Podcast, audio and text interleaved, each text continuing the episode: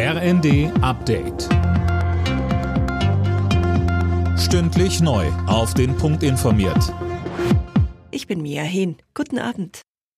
Der Soli ist weiter rechtmäßig. Das hat der Bundesfinanzhof klargestellt. Geklagt hatte ein Steuerberater-Ehepaar aus Bayern.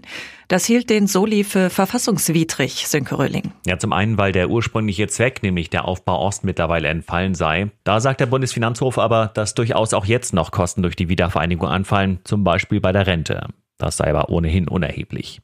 Und dass nur noch die einkommensstärksten 10 Prozent die Abgabe zahlen, ist nach Ansicht der Richter kein Verstoß gegen den Gleichheitsgrundsatz. Der Bund kann damit auch in Zukunft mit jährlichen Soli-Einnahmen von rund 11 Milliarden Euro rechnen. Einen Tag vor Fristende fehlt noch ein Drittel der Grundsteuererklärungen. Das hat das Bundesfinanzministerium mitgeteilt. Steuerpflichtige können noch eine Fristverlängerung beantragen. Ansonsten droht eine Geldstrafe. Bundeskanzler Scholz hat die Diskussion über weitere Waffenlieferungen an die Ukraine kritisiert. Bei seinem Besuch in Chile warnte er vor einem Überbietungswettbewerb. Die USA schließen die Lieferung von Kampfjets nicht aus und auch der Chef der Münchner Sicherheitskonferenz Heusgen ist ganz klar dafür.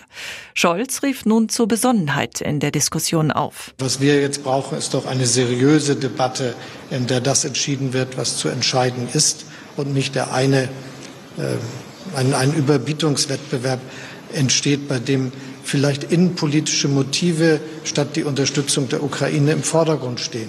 Bei so wichtigen Sachen wie Waffen muss es um Sachfragen gehen, um rationale Abwägung. Sollte es wolkenlos sein, lohnt in den nächsten Nächten ein Blick in den Himmel. Dort ist der sogenannte Neandertaler-Komet zu sehen. Der heißt so, weil er zuletzt vor rund 50.000 Jahren zu sehen war, als die Neandertaler lebten und ist rechts neben dem großen Wagen zu sehen. Alle Nachrichten auf rnd.de